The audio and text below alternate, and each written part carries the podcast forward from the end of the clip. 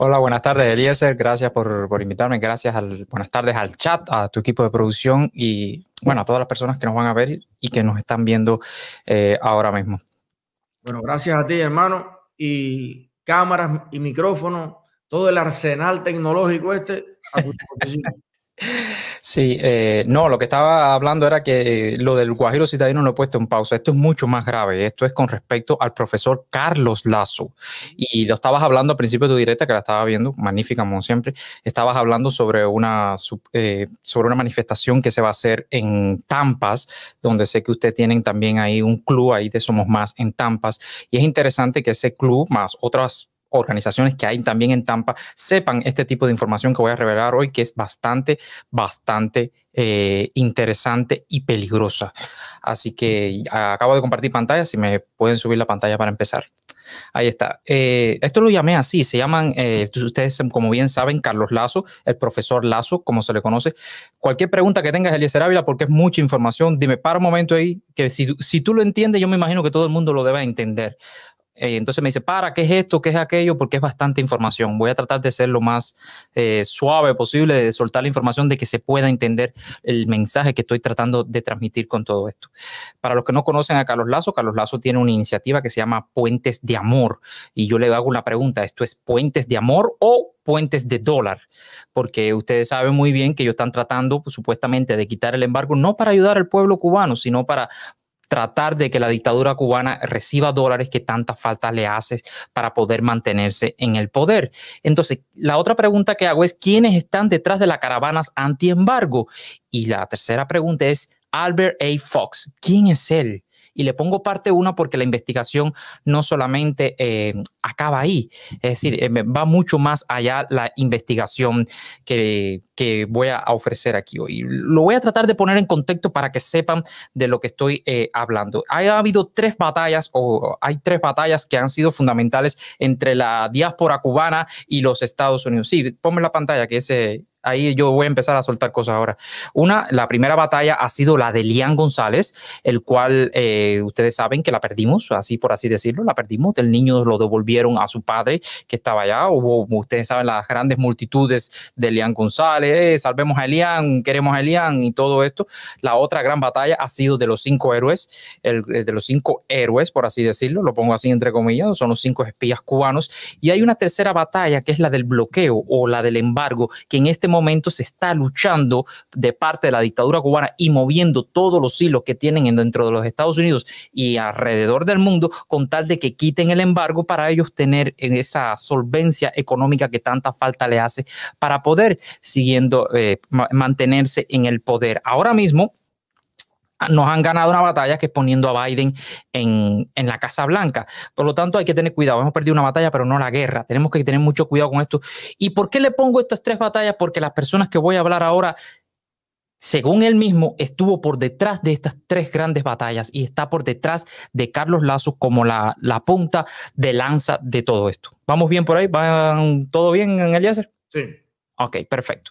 Entonces, cuando uno hace una investigación, ustedes saben, investigación policíaca o cualquier cosa, uno siempre tiene que tener el arma homicida, tiene que saber quién lo hizo, la motivación que lo hizo o quién dio la orden. El arma, en este caso, son todos estos canales de izquierda, el Invito, Protestón Cubano, eh, Liuber Barrueta, Felipe, Carlos Lazo, como lo pueden ver ahí, Queen Vega, Yadir Escobar. También tenemos a López Levy, que es un tipo universitario bastante oscuro, esta persona que lo estamos investigando también, le gusta lo que no le guste. Tenemos a lo que pica el pollo, y tenemos a Mundo García, Guajiro Citadino y todas estas personas que están bastante molestos con esta investigación que hice yo y que lo estoy prácticamente poniendo en jaque a todas las personas. Estas personas son las armas que usa la dictadura cubana que da la orden para usarlo dentro de territorio americano, alegadamente y supuestamente. ¿Ok? Porque tampoco podemos crear un vínculo tan, pero se ve, se ve, es, la, es lógico, es un como sentido común. Ahora la pregunta es, ¿quién da la orden? Pues mira, la orden lo da, por supuesto, la dictadura cubana,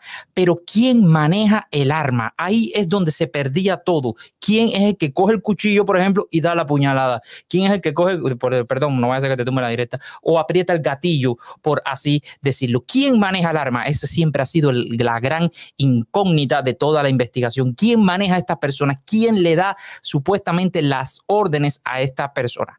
Voy a empezar por aquí bien breve porque hoy podemos utilizar la punta de lanza de Carlos Lazo. Entonces, ¿quién es Carlos Lazo? Carlos Lazo es una persona, un profesor de español, es un veterano de guerra. Le estoy dando esta pequeña información para que todo el mundo partamos a partir de esta investigación con algo de base de quién es Carlos Lazo, porque a lo mejor hay personas que dicen, bueno, yo no sé quién es Carlos Lazo. ¿Ok? Nada que decir. Ok, seguimos. Carlos Lazo es veterano de guerra, fue a Irak, prácticamente un tipo que tiene supuestamente, como es un veterano de guerra, tiene una moral para poder pedirle al presidente Joe Biden que quite el embargo o que flexibilice el embargo parecido a lo que ocurrió con Obama. Es decir, Carlos Lazo en este momento hizo una carta que en este momento probado está en, encima del buró de Joe Biden. Entonces, cuando Joe Biden vaya a leer y pregunte quién es Carlos Lazo, le van a decir, es un veterano de guerra, un tipo que dio puso su vida en riesgo por la libertad de los Estados Unidos, por el foro de la democracia y Carlos Lazo, por supuesto, Joe Biden no va a, ¿cómo se llama? Va a firmar lo que tenga que firmar porque es una persona que supuestamente tiene una moral detrás de todo esto. No es lo mismo que lo mande yo o que lo mande otra persona, que lo mande un veterano de guerra. Maduro no lo escogió por gusto, lo escogió porque tiene el perfil correcto para enarbolar esa bandera. Exactamente. El arma más peligrosa que tiene en este momento la dictadura cubana se llama el profesor Carlos Lazo. No es ni protestón, esas personas no son nadie. Esta persona que fue héroe de guerra, supuestamente, y prácticamente es un veterano de guerra. Todos los demás se han alineado de alguna manera a lo que Carlos Lazo preside. Exactamente. Y ahí puse rápidamente, dice, el maestro es un maestro cubano que enseña español en Seattle, Estados Unidos, utilizando elementos de la cultura cubana, como la música, la visita de los alumnos cubanos eh, a Cuba, es decir, los alumnos americanos a Cuba, para emprender su vida, las personas en la isla. Su interés es fomentar los lazos de amistad entre ambos pueblos. Eh, en la actualidad completa estudios de doctorado en liderazgo y educación en City University en Seattle, en Seattle, y el tema de su investigación es sistemas educativos equitativos, justicia social en las aulas. Eso es lo que tenemos de él, pero ahí empieza la cosa más interesante cuando uno empieza a estudiarlo a él. Todo es bien sabido que On Cuban News tiene alegadamente y supuestamente alguna relación con la dictadura, tiene negocios que manda paquetería, esto y lo otro, y siempre ha estado un poco turbio este tipo. el único medio hmm. que tiene, tenía en su momento incluso dos pisos en las torres esas Neptuno y Tritón, que además asiste a todo, está lo mismo en la embajada de la dictadura en Washington, que en la Embajada de los Estados Unidos y en las fiestas del 4 de abril en La Habana, y que básicamente dijo Díaz Canel que le iban a cerrar la plataforma y al contrario, ahí siguen funcionando en Cuba sin que nadie los moleste, no como los demás reporteros de todos los medios independientes que todos los días están detrás de ellos. Nunca he visto a Hugo Cancio filmar a un agente de la seguridad del Estado frente a su casa que no lo deja salir. Hugo Cancio se mueve como le da la gana. Exactamente. Y lo más interesante de esto, Eliezer, es que Carlos Lazo, como lo pueden ver aquí, que lo estoy poniendo en una flechita, es como corresponsal, tiene una especie de columna casualmente en este medio, como lo pueden ver ahí, en lo estoy eh, subrayando con una pequeña flecha roja aquí, que se llama Lo que toca por Carlos Lazo, Caravanas de amor por el fin del embargo, no hay muros que se resista por Carlos Lazo, otra vez el odio también, del odio también se puede regresar por Carlos Lazo, hasta casualmente él tiene su columna, es decir, recibe alegadamente, supuestamente, no tengo pruebas de eso, pero me imagino que recibe un salario por escribir esta columna en un medio donde en Cuba tiene riendas libres para poder comunicar convenientemente lo que le cuadra o lo que le conviene a la dictadura cubana. Y ahí vamos viendo una relación ¿no? que hay entre la dictadura cubana y, por supuesto, eh, Carlos Lazo. Por supuesto, creó los puentes de amor, esta bicicaravana prácticamente que se iba moviendo por alrededor de todos los Estados Unidos, iba eh, con la intención de llamar la atención y, por supuesto, pedirle al presidente de turno, al presidente que había en ese momento, por supuesto, que flexibilizara las relaciones Cuba-Estados Unidos con esto que lo llamó él puente de amor. Así lo hemos visto, siempre lo hemos visto en todos los canales, porque aquí cuando podemos hablar tenemos que hablar con base. Esta persona se mueve por todos los canales de la izquierda, como pueden ver aquí. Aquí está López Levis. Quien no conoce a López Levis es un profesor universitario bastante oscuro que defiende la revolución cubana indirectamente y es López Levis Calleja el primo de Calleja, ese de, la dictadura de Cuba. Lo que pasa que para pasar por perfil bajo, lo que pasa que lo hemos descubierto, se quitó Calleja para, y se pone López Levi nada más. Aquí lo podemos con Carlos Lazo, también lo vemos con el protestón cubano, que el protestón cubano hace recientemente dijo esta barbaridad. Aquí lo que hay es que implantar una dictadura comunista, eliminar la segunda enmienda y tú verás cómo todos los problemas se resuelven. Ahí vemos a, esto, lo vemos a Carlos Lazo también con eso ahí. También lo vemos con este. Sí. Por ahí alguien nos informa que el protestón cubano, ese mismo, eh, ha publicado maliciosamente, por supuesto, la dirección de mi casa. Eso lo hizo hoy, ¿verdad? Hoy mismo. Seguramente información pública que existe por ahí en el condado, en algún lugar, como mismo hicieron pública la de Otaola, y ocurrió en la esquina de la casa de Otaola, eh, unos disparos, un tiroteo. Increíble. Eh, y él tuvo que tomar muchísimas medidas con eso. Bueno, hoy ha publicado el protestón hmm. la dirección de mi casa. Esto me acaba de llegar ahora mismo. Eh, una, una pausita. Pilar, por favor, dale suave con el, ¿sabes? Hay que comentar equilibradamente. Por favor.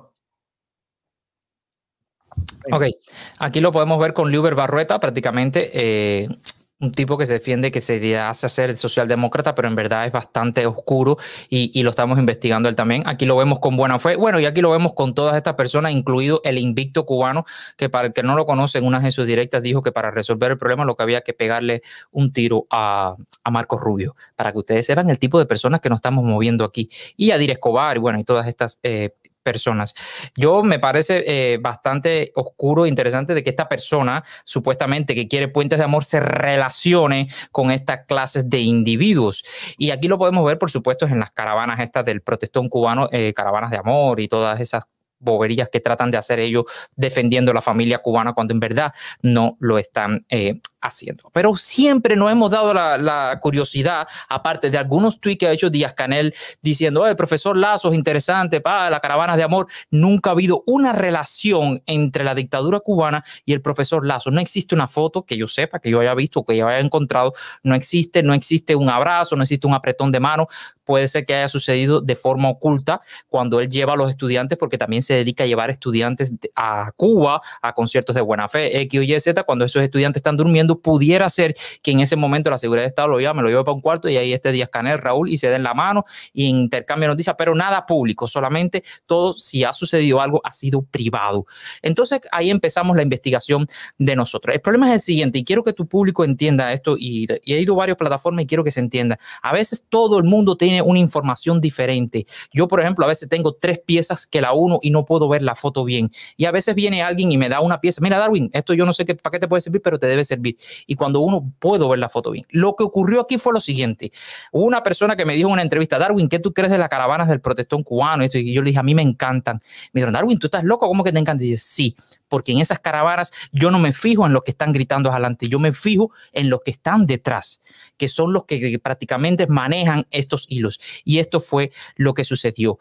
Ahora, lo más interesante que estaba hablando ahorita, que era cómo es posible de que la carta de Joe Biden, del profesor Lazo a Joe Biden, esté sobre el buró de Joe Biden y la huelga de hambre José Ferrer que ocurrió hace poco, no haya ni un pronunciamiento de Joe Biden con respecto a eso. Eso significa que se están moviendo, se está cabildeando, se está haciendo lobby con mucho dinero alrededor de todos los políticos y hoy vamos a poner aquí en cuestión algunos políticos que hacen este tipo de estrategia y este tipo de movimiento. Esta fue una foto que yo tenía en Tampa puse la foto y dije, ok, tengo foto, tengo caras y el único que conozco de en esta foto, por supuesto, es a Carlos Lazo, que es el que está aquí y el que está aquí es el único que yo puedo correlacionar. Resulta esto que cuando alguien me escribió, que empezó con lo de Guajiro digo alguien me escribió y me dijo, mira, tengo esta foto aquí y tengo este nombre y es un tipo bastante oscuro en Tampa, cógelo, investigalo. Y resulta ser que era este personaje que ustedes ven aquí. Este personaje, este, el de la Guayabera Blanca, o este que ustedes pueden ver aquí también, se llama Vicente Amor. Y ahí empecé a alar el hilo con una simple información, Eliezer Ávila, sencilla, nada del otro mundo, coge Darwin, esto es lo que hay, y empiezo a alar el hilo y ya tú vas a ver todo lo que descubrimos por detrás de un nombre que en una foto que teníamos con un nombre lo pudimos relacionar y ahí empezamos a hablar todo esto. ¿Quiénes son esta, esta, es decir, esta persona que acabo de marcar aquí es, es Carlos Lazo, pero esta persona que tiene un sombrero blanco con una barba, con una barba blanca, perdón, y esta persona, ¿y quiénes son? Pues mira, resulta que estas personas son, fíjense, existe en Tampa existe una fundación que se llama Alianza por una Política Responsable hacia Cuba. Si lo buscan así en Google, no lo van a encontrar. ¿Por qué no lo van a encontrar? Porque lo acá lo ponen en inglés. Tienen que ponerlo así en inglés. Gracias a Dios yo domino el inglés y lo pudimos encontrar en colaboración con el equipo mío. Lo pudimos encontrar. La persona de la barba blanca se llama Albert A. Fox, presidente de esta fundación, por, es decir, la Fundación Alianza por una política responsable hacia Cuba. Y la, la información que me dieron se llama, el hombre se llama Vicente Amor, vicepresidente de esta misma fundación. Es importante esto. Ahora veamos de dónde sale esta alianza, porque ahí empiezan a, a ocurrir cosas bastante oscuras. Y digo bastante oscuro para no decir lo que me gustaría decir, ¿no? Para que no te tumben la directa ni el canal. Por supuesto, todo lo tienen en inglés. Eh, la dirección está en Tampa, es pública, lo, ellos lo ponen pública, cómo contactar con ellos en el 1308 East Séptima Avenida, Tampa, Florida, el 33, eh, código postal es 33605 y tiene un número de teléfono que sirve, funciona y le va a responder Albert A. Fox y después le voy a explicar porque el único que le va a responder es Albert A. Fox, que es el 813-758-8683. Eh, 813-758-8683. Eh, Mira a estas personas, dice eh, lo voy a tratar de traducirte aquí, no literalmente, dice, desde la insección de hace 17 años, eh, ellos han hecho con esta alianza, mediante esta alianza, que es una fundación, no recibe gran, recibe dinero de personas donantes X, donde han participado en numerosos meetings con cubanos es decir, ciudadanos cubanos y oficiales dentro de Cuba, incluido, y lo voy a poner aquí para que ustedes vean, incluido nueve encuentros o nueve reuniones con aquel tiempo el former president Fidel Castro. Es decir, han tenido nueve encuentros con Fidel Castro y un encuentro con Raúl Castro. Es decir, estas personas llevan políticos, congresistas, businessmen dentro de Cuba donde han tenido nueve reuniones con Fidel Castro y una reunión con Raúl Castro. Dice, ellos, ellos ah, se la han arreglado para llevar miembros del Senado, como lo pueden ver así, congresistas, businessmen, eh, oficiales electos de Cuba y algunas alianzas para estos tipos de eso. Aquí, como podemos ver, miren esto aquí, el senador, los senadores que han llevado ese lugar y que pertenecen a esta alianza. Ahí están todos los nombres. Aquí tenemos ver los congresistas, ahí están todos los nombres. Ahí podemos ver los gobernadores, todos los nombres, líderes religiosos, eh, artistas americanos, etcétera, etcétera, etcétera. Pero si tú piensas que esto es interesante, vamos más para adelante para que vea qué interesante se pone esto más todavía dentro de Tampa. Esto fue una entrevista bien oculta que le hicieron hace algunos años a Albert A. Fox. Dice, eh, y, y tomé esta pregunta porque fue bastante resumida lo que ha hecho esta persona. Dice, ¿cómo valora el trabajo realizado tantos años a favor de la normalización de la alianza entre ambos países? Es decir, entre Cuba y Estados Unidos. Albert A. Ford responde, dice, me enorgullece mucho haber podido desempeñar un pequeño papel en lograr que Elian González regresara a Cuba. ¿Se acuerdan de las tres grandes victorias que tuvieron eh, la dictadura cubana sobre nosotros? Una fue regresar a Elian González, correcto. Y también en la liberación de los llamados cinco. ¿Se acuerdan la segunda victoria que tuvieron? Esta persona estuvo por detrás de todo esto, que cumplían en Estados Unidos injustas condenas de prisión. También logramos influir en un papel, en un importante papel del senador estadounidense Jeff Flake, que se lo dije anteriormente, que pertenece a esta alianza, quien contribuyó a mejorar las relaciones entre Cuba y Estados Unidos. Dice, lo llevamos a La Habana por primera vez a Jeff Flake por primera vez debido a las importantes contribuciones que había tenido Jeff Flake con la Alianza por una política responsable hacia Cuba, donde Albert A. Fox, el de la foto, es presidente. Fíjense ustedes, eh, hoy tenemos en Tampa, y aquí es donde empieza, por favor, las personas, atención Tampa, siempre lo digo, hoy tenemos en Tampa esta alianza, dice, mayoría en el Consejo Municipal, es decir, controlan el Consejo Municipal. La Comisión del Condado, la Comisión del Condado también, autoridades portuarias, autoridades aeronáuticas, medios de comunicación local y el apoyo de la congresista Kathy Castor. Es con K, parece que se equivocaron ahí, lo pusieron con C, que están llamando a que se pongan fin al embargo impuesto por los Estados Unidos hacia Cuba. Es decir, esta alianza que estaba ahí trabajando desde lo oculto, que se tira foto con Carlos Lazo, ha logrado con el lobby, con un dinero donado de no sabe quién, ha logrado crear estas cosas que estamos diciendo aquí ahora. Ellos se preguntan cómo se puede comprar un par de zapatos un periodista independiente en Cuba, o cómo se puede tomar una, una cerveza Michael Osorbo, o cómo le pueden regalar unos caramelos a los niños San Isidro. Estos tipos llevan a Cuba a dirigentes de alto perfil en los Estados Unidos, congresistas, eh, líderes religiosos, senadores, influyentes, senadores. Yo dudo que esos senadores se queden en un cuarto de 25 dólares en Cuba, o que vayan a comer a unas croquetas allí en la eh, croquetas explosivas Prodal. Estamos hablando de decenas de miles de dólares. Estamos hablando de gastos sustanciales. ¿De dónde vienen esos gastos? Dicen que tienen donantes. ¿Quiénes son los donantes? O sea, que al final ellos quieren hacer ver que la oscuridad está del lado de los que quieren libertad para Cuba. No, no, no. La mafia, la oscuridad y el dinero pululando de un lado para el otro, oscuro lo tienen ellos. Y estos tipos son claramente agentes de influencia en Estados Unidos al servicio de Fidel Castro. ¿Con quién se reúne Fidel Castro nueve veces? Oye, yo creo que ni un secretario del partido de Cuba Nunca. puede decir que se ha reunido con Fidel Castro nueve veces. Yo conozco personas, amigos míos, que fueron toda la vida del partido, 40 años en el Partido Comunista y nunca vieron a Fidel Castro. Dime tú, y esta gente van allá y se reúnen con Fidel, se reúnen con Raúl. Evidentemente hay una, una prioridad en indicarles y en ordenarles lo que tienen que hacer en Estados Unidos. Exactamente eso. Y ahora la pregunta dice, y Katy Castro, que es una congresista, y aquí lo voy a poner porque la gente dice, no, tú inflas. No, no, no, yo no estoy inflando. Ahora, miren, porque voy a, voy a poner esa foto un poco más adelante. Miren esta foto que ustedes ven aquí, y lo voy a tratar de traducir más o menos. Dice, dice el presidente de la alianza de la que estábamos hablando anteriormente, con, con eh, Elian González de nueve años y su pequeño hermano y sus primos en la casa de Cárdenas en Cuba en el 2002.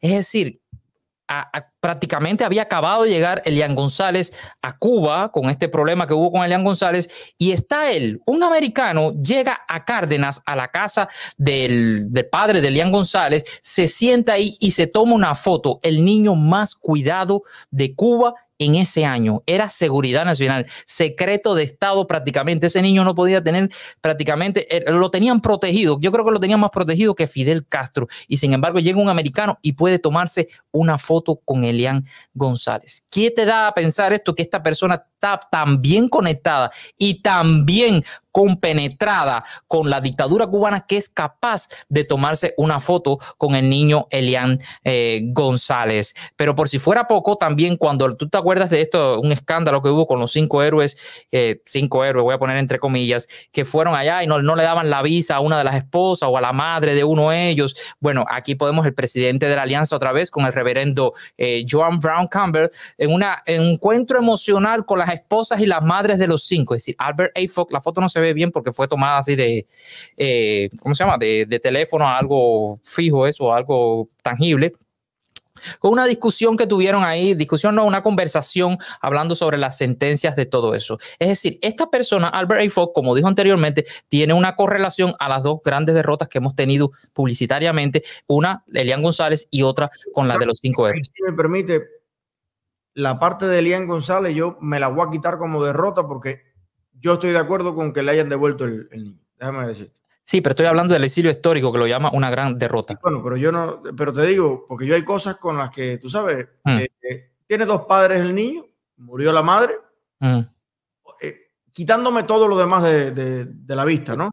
Y además salió sin pedirle permiso al padre, qué sé yo. Yo pienso, el, niño tiene dos padres, la mamá y el papá. Perdió la mamá legalmente. Yo creo que debería estar con su papá si es la segunda o la primera persona más querida que tiene el niño con la que él quiere estar y además la que legalmente le pertenece. O sea, no, me lo quiero atribuir como una derrota porque si a mí me hubieran preguntado, le digo, dáselo a su papá. Ah, luego todo el show y para lo que han usado el niño Lian y el símbolo que han querido hacer, eso es otra cosa, porque además, si tú lo analizas bien, para mí el niño Lian, ellos le quisieron virar la torta porque, oye, es una madre que salió desesperada de un país fue su última voluntad.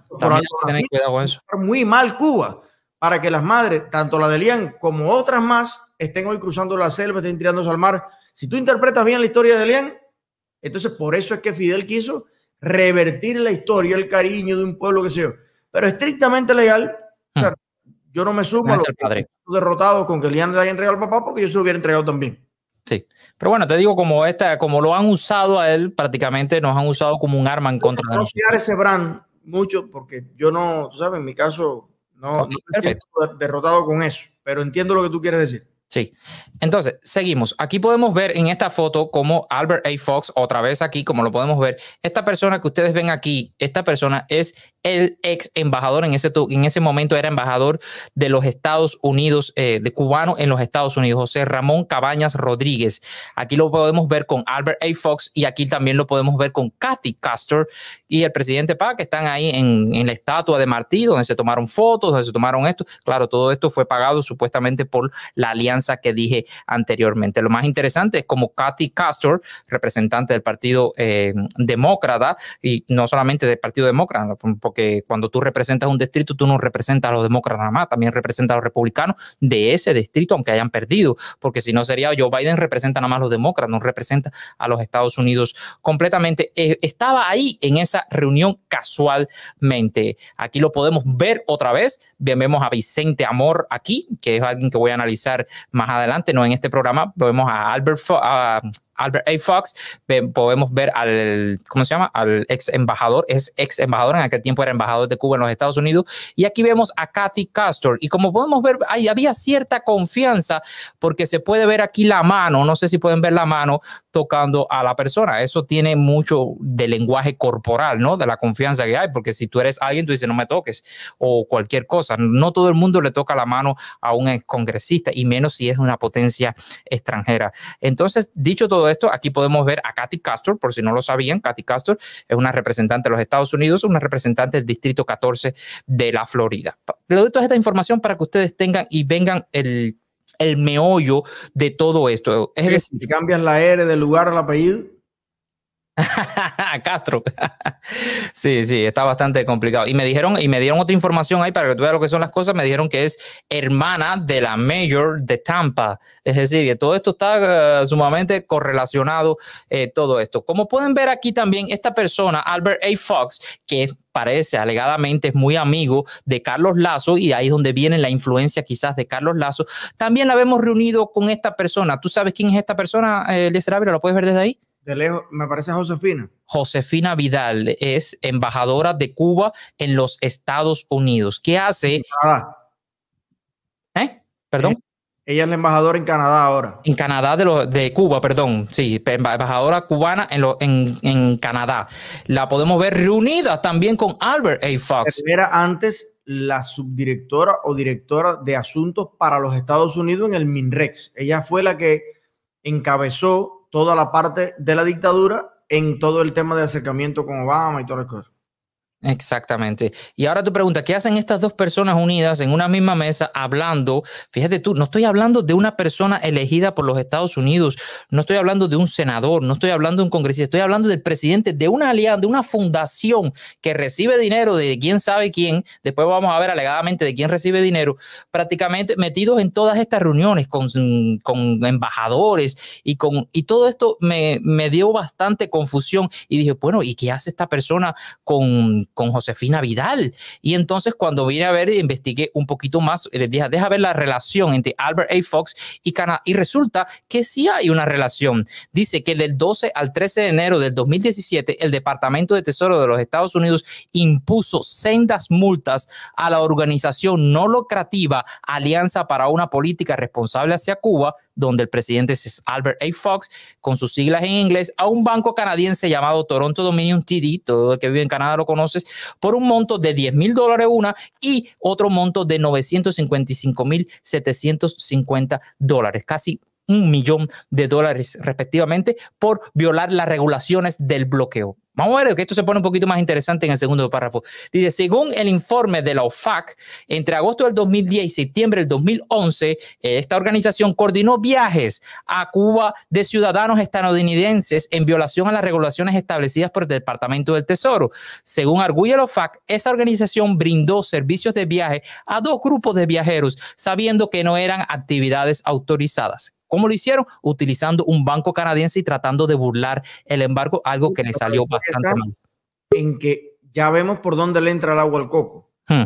Fíjense que hay una cosa también que me llama la atención. Cuando Edmundo García empezó con su canal, ustedes recuerdan que hubo un apoyo financiero solapado, no directo, pero hecho a través de los comentarios en YouTube, de los super chat.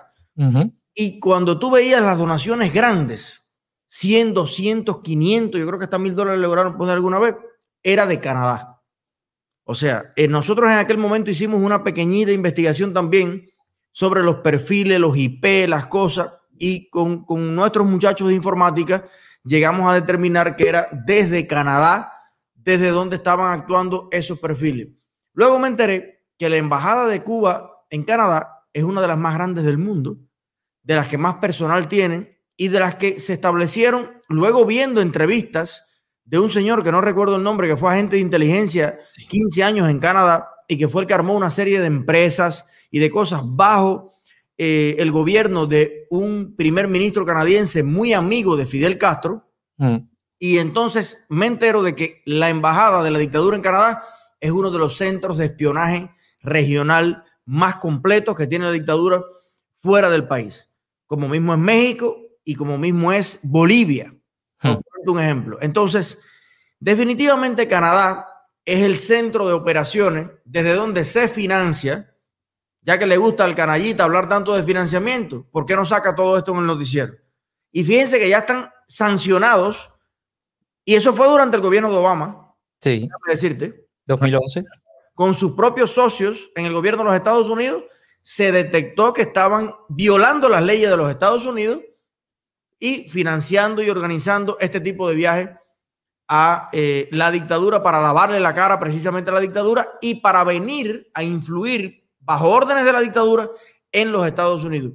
Estos tipos son unos caretablas, unos descarados, a los que realmente yo pienso que les gusta ver sufriendo al pueblo de Cuba y hay muchos dólares y mucho dinero de por medio. Para que los cubanos que me están viendo desde Cuba, cuando vean al canallita hablando con el noticiero, no, no, no. Michael Osorbo, Luis Manuel Otero Alcántara son pobres negros de San Isidro. Miren la casa de esos muchachos, miren las condiciones en las que viven. Estos son los que de verdad lucran a costilla del dolor del pueblo de Cuba. Exactamente. Y cuando la investigación se puso un poco más fuerte y apretaron los bancos canadienses, mira de dónde salió el dinero, Eliezer Ávila. Dice, eh, TD, el banco de, Toronto Dominion, dice, alegó la, la, realización de transacciones a través de sistemas financieros de Estados Unidos en beneficio de una compañía canadiense, es una compañía de Canadá, de la que es propietaria una empresa cubana. Es decir, empresas cubanas que son propietarios de compañías canadienses aquí en Canadá. Esto en mi mundo se llaman testaferros, que compran compañías aquí para hacer todo este engramaje tratando de violar. Sí, el agente de la inteligencia de la dictadura que estaba en Canadá y que lo narra todo en una larga entrevista. Hay que localizar esa entrevista, ese pedacito, para que ustedes vean y complementen esta información. Hay que localizarlo. Hay que entrevistar a ese hombre con todo esto porque él explicó con detalle, se pasó 15 años abriendo ese tipo de empresas. Mientras el pueblo de Cuba se muere de hambre, mm. no se arregla un bache, se destruyen los edificios, no hay una ambulancia para recoger a un enfermo, se gastan billones de dólares en este tipo de maniobras propagandísticas para lavarle la cara a la dictadura ante los países democráticos. Exactamente. Esta, y entonces dice, el banco realizó operaciones incluyendo financiamiento de actividades comerciales también prohibidas por el bloqueo. Es decir, esto, esto es bastante grave utilizar desde los Estados Unidos bancos canadienses para violar el embargo. Esto me imagino que por detrás del telón políticamente creó fricción y me imagino que con Donald Trump después en el poder, esto es más o menos eh, por eso que se ha visto bastante eh, temblando la dictadura cubana, porque Donald Trump, por supuesto, no hubiera permitido este tipo de cosas, hubiera sido bastante recio. Ahora vamos aquí, porque aquí es cuando esto se pone interesante, Eliezer Ávila. Esta es la parte, la relación de Albert A. Fox con la Alianza por una eh, política responsable hacia Cuba, una compañía que tenían antes que se llama Cuban, eh, Culture, Cuban Culture Fest Foundation, tenía otra fundación más aparte de esta, esta ya la cerraron, es inactiva, pero mira la cantidad de nombres que salen a reducir aquí, Eliezer Ávila. Vicente Amor, que va a ser nuestro próximo paso en esta serie, porque esto va a ser una serie, no podía dar todo este tipo de información porque es muchas y yo necesito que las personas entren, busquen nombre, googleen, que ustedes mismos verifiquen por sus propios ojos lo que estamos diciendo aquí, que no es infladera, que no se queden con lo que yo digo, por favor, tienen internet, googleen, busquen cosas, a lo mejor encuentran algo que yo no he podido encontrar. Podemos aquí a Michael Chapman, bueno, en fin, mira todas las personas que están relacionadas con esta alianza que tuvo nueve reuniones con Fidel Castro y una con Raúl Castro y que tiene a muchos políticos puestos en sus bolsillos. Pero cuando vamos un poquito más adelante y repinchamos la alianza para ver cuál es la relación, mira la cantidad de nombres, empresas, fundaciones que están aportándole a esta alianza. Como pueden ver, todas las flechas van directamente a esta alianza. Mira aquí, Tampa Charters, Gene Industries, eh, no sé, Steven Mahler. Yo no he podido investigar a todo el mundo porque es mucha información. Ahí vas a ver las empresas de envío, algunas empresas de recarga. Ahí vas a ver todas las promociones esas que tú ves en internet. Te ponemos en Cuba y tú vas a ver y va. Y para que eso suceda, para que la dictadura te dé la venia, para tú hacer millones de dólares, usted tiene que venir y darle y financiar, como hacían con el Mundo García cuando estaba en la radio, especialmente los charters, mm. de los cuales son dueños los jefes y fundadores de la Alianza Martiana en Estados Unidos, que son, es el Partido Comunista aquí en Miami, que celebra el 26 de julio y que Fidel Castro y que prácticamente le hacen un monumento a la dictadura asesina de los Castro en la ciudad donde viven todos los huérfanos, las esposas, la familia de toda la que esa dictadura ha asesinado en 62 años. Entonces, para que ustedes vean por dónde le entra el agua al coco, esto es súper revelador de cómo se financia y cómo se mueve esa red, porque eso es una red. Una red, como lo pueden ver ahí. Y esto es Estados Unidos, Darwin. Sí. ¿Cómo es en México? ¿Cómo es en Perú? ¿Cómo es en Bolivia? ¿Cómo es en Argentina? ¿Cómo es en Europa? ¿Cómo es en España? Donde ha salido hace poco las noticias de la inteligencia cubana ha minado España, los medios de España, señores. Esta gente son un pulpo, son unas arañas del mal en el mundo entero. Si esto es Estados Unidos, ¿cómo es en el resto del mundo? Es, es, increíble esto. Y ahora con esta investigación me dediqué solamente a mirar a este nombre. Se llama David A. Strass. Dije, deja buscar un momentico a este hombre para ver quién es, ¿no? Bueno, resulta ser que David A. Strass es un billonario, un filantrópico billonario que ha gastado muchos años eh, tratando de unir a Tampa con Cuba. Y voy a, irme a este pequeño pedacito aquí, aquí, este pequeño pedacito aquí, y quiero que ustedes vean la importancia que tenía para la dictadura cubana este billonario. Dice David Strauss, un billonario que tiene un, no sé si es un teatro que se llama Tampa Performing Arts Centers, donde trajeron, donde, eh, eh, ¿cómo se llama? Invitaron o lo pusieron ahí a bailar al Ballet Nacional de Cuba en ese teatro donde él es dueño. Dice, es tan bien respetado en la isla Nación, Eliezer, que cuando él estaba en su jet privado, se montaba en su jet privado y decía, me voy para Cuba, me voy para La Habana, como aquí lo dice, when he's in private jet, y decía, me voy para La Habana, ponían, y, por supuesto él llamaba, ponían a volar a los demás aviones pasajeros que estaban dando, eh, que iban a aterrizar, los ponían a dar vuelta para que él aterrizara primero.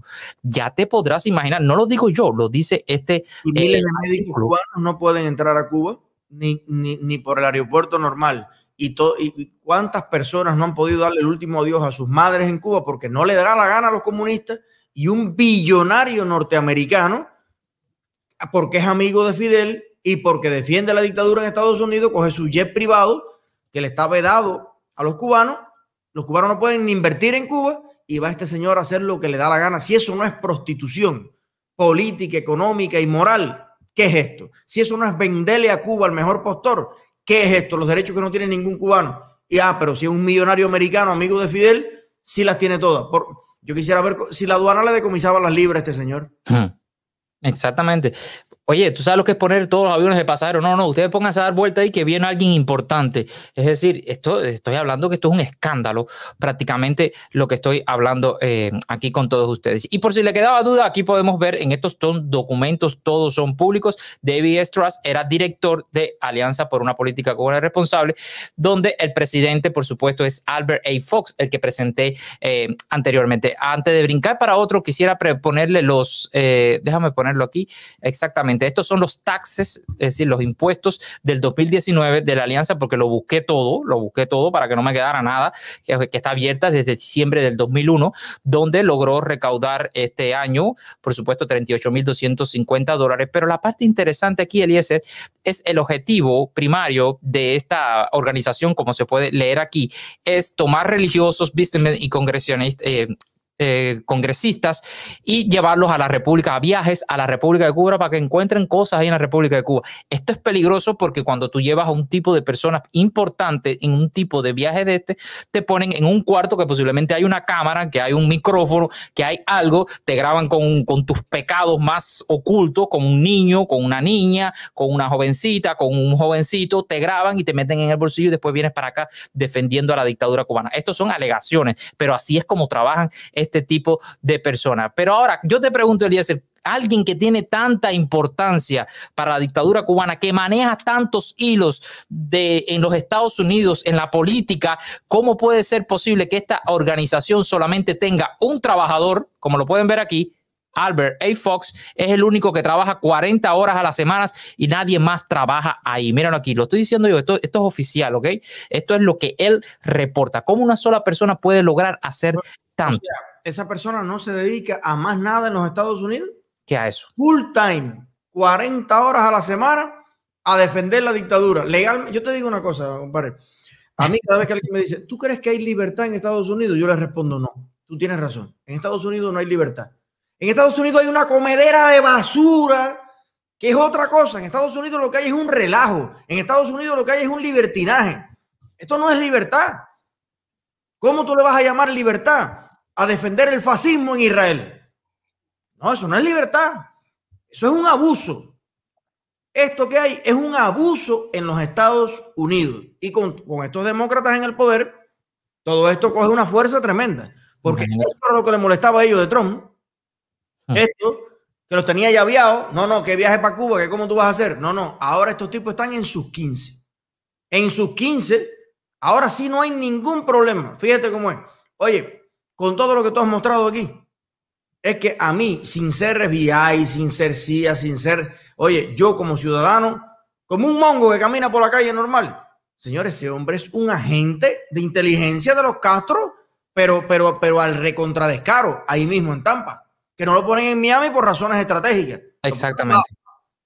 Una de las cosas que decía llevar a congresistas y todo eso, una persona decía en el chat, que es muy interesante, yo también lo iba a decir más adelante, de que parte de la financiación de los viajes de Carlos Lazo, de llevar a los estudiantes allá, posiblemente salga mediante esta fundación porque desde, para eso reciben dinero. Bueno, aquí donde pude ver la relación que hay entre la dictadura cubana y Carlos Lazo, como pueden ver, no es directa, sino que viene mediante los embajadores. Los embajadores informan a Alianza por una política responsable hacia Cuba y bueno, los vicepresidentes y el presidente, por supuesto que se toman fotos con Carlos Lazo, pues por supuesto le pueden estar pasando información de estrategias para poder seguir y que quiten el embargo. Aquí vuelvo a poner la foto por si le quedaba alguna duda de las dos personas personas con Carlos Lazo y un, un cápite interesante aquí. Miren la forma en que Carlos Lazo, que arma, ama tanto a Cuba y que ama tanta la, ¿cómo se llama? La tradición cubana, la forma en que tiene la bandera en su cuello. Eso me encantaría ver a, ¿cómo se llama? A Díaz Canel criticando esto, porque él lo criticó bastante cuando eh,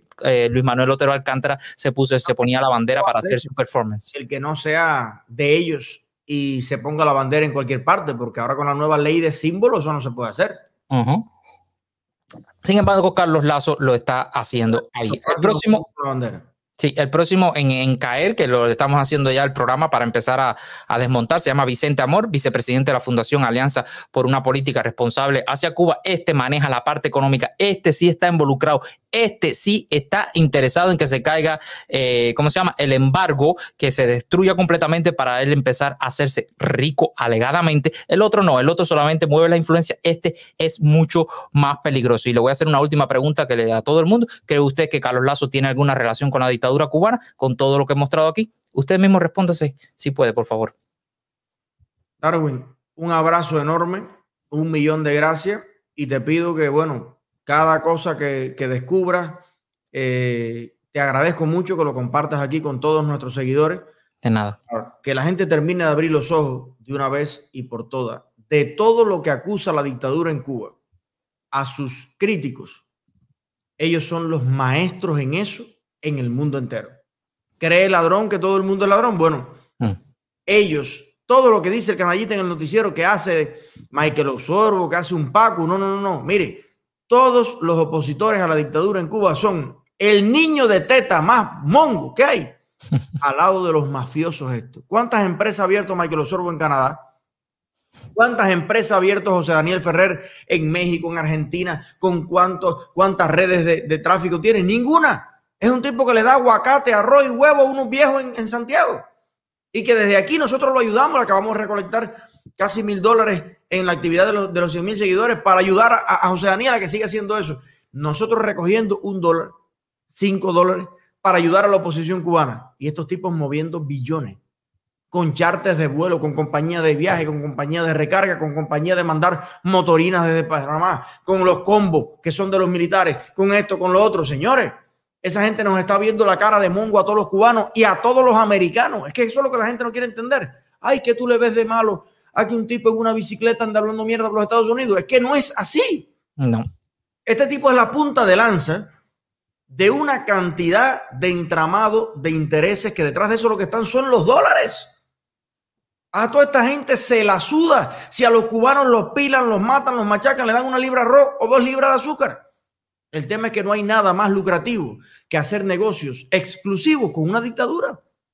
Esos empresarios que están invirtiendo en Cuba no compiten con nadie. Hijo mío, escúchame. En el mundo normal, cuando tú produces aceite, usted tiene que competir con todo el que produce aceite para vender el aceite. Cuando tú haces un negocio con una dictadura como la de Cuba, no hay competencia. Los tipos te dicen todo el aceite que va a consumir el turismo en el año 2021 te lo vamos a comprar a ti. ¿Cuántos son? 100 millones de dólares son para ti.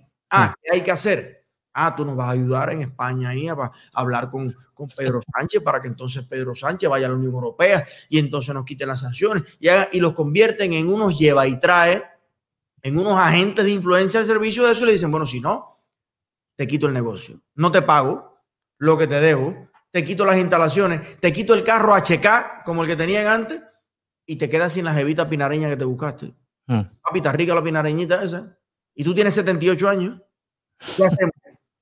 Y además te tengo grabado, te tengo grabado santificándote con el mulatico aquel de allá. ¿Qué haces entonces? ¿Cómo? Entonces tienen en un puño, tienen en una mano a todo el mundo. Entonces aquí hay cuatro el protestón, el otro, el otro, el otro, tú lo ves con el, que de verdad, bueno, yo hace años que no los miro, no los puedo mirar. Mm. No puedo mirar porque para mí es como, es como ir a un vómito de perro mm. y acercarme y olerlo así. Esa sensación sería más o menos echarme una directa de unos tipos de estos. Y está doliendo, Eliezer. Está doliendo lo que estoy diciendo porque ya el Mundo García me está retando un debate. Imagínese usted, eh, Luber Barrueta fajado para allá diciéndome yegua, eh, que soy un chivatón. Reinaldo Escobar diciéndome que soy un chivatón. Está doliendo. Y mientras más me diga, más voy a investigar, más voy a exponer y más voy a sacar al aire a toda esta partida de descarados que se están aprovechando del dolor y el sufrimiento del pueblo cubano. Gracias, Eliezer, de verdad que sí. Gracias, maestro. Eh, hay que seguir, yo voy a seguir el consejo del canallita si quieres saber quién es quién, sigue la ruta de los dólares. Mm. Los dólares que le llegan a las personas que yo conozco, admiro y respeto, que están diciendo la verdad con un par de, testículos en Cuba y en cualquier parte del mundo, yo sé perfectamente de dónde le llegan los dólares, porque yo hago una actividad y lo recojo para mandárselo. Le llega del cubano que está cansado de sufrimiento, que está cansado de abuso y que admira y respeta al que alza su voz en Cuba. A estos Hmm. llega de la dictadura. Esos dólares que no se invierten en la salud, que no se invierten en la educación de Cuba. Cuando tú te haces la pregunta todos los días, los miles de millones de dólares de la esclavitud médica en el mundo y no hay ni jeringuilla para inyectar en Cuba, ¿a dónde van esos dólares? A toda esta cantidad de empresas fantasmas que han creado en el mundo entero para defender la dictadura, para seguir predominando moral y económicamente en el mundo y al final, ¿quién vive bien y quién vive mal? Los opositores viven recontra remal cuando no están presos, lo están buscando, le parten el tabique, le meten machetazo. El pueblo de Cuba haciendo cola y sufriendo y perdiendo la vida todos los días. Los únicos beneficiados de este esquema de negocio y de política son los dictadores, sus hijos, sus sobrinos, que no se bajan del yate, no se bajan del avión privado. ¿Quién quiere seguir con esto para adelante? Gracias, hermano. Gracias, hermano. Gracias. Bendiciones para todos. Gracias al chat. Gracias. Bendiciones. Y seguimos puestos. Seguimos conectados. Gracias.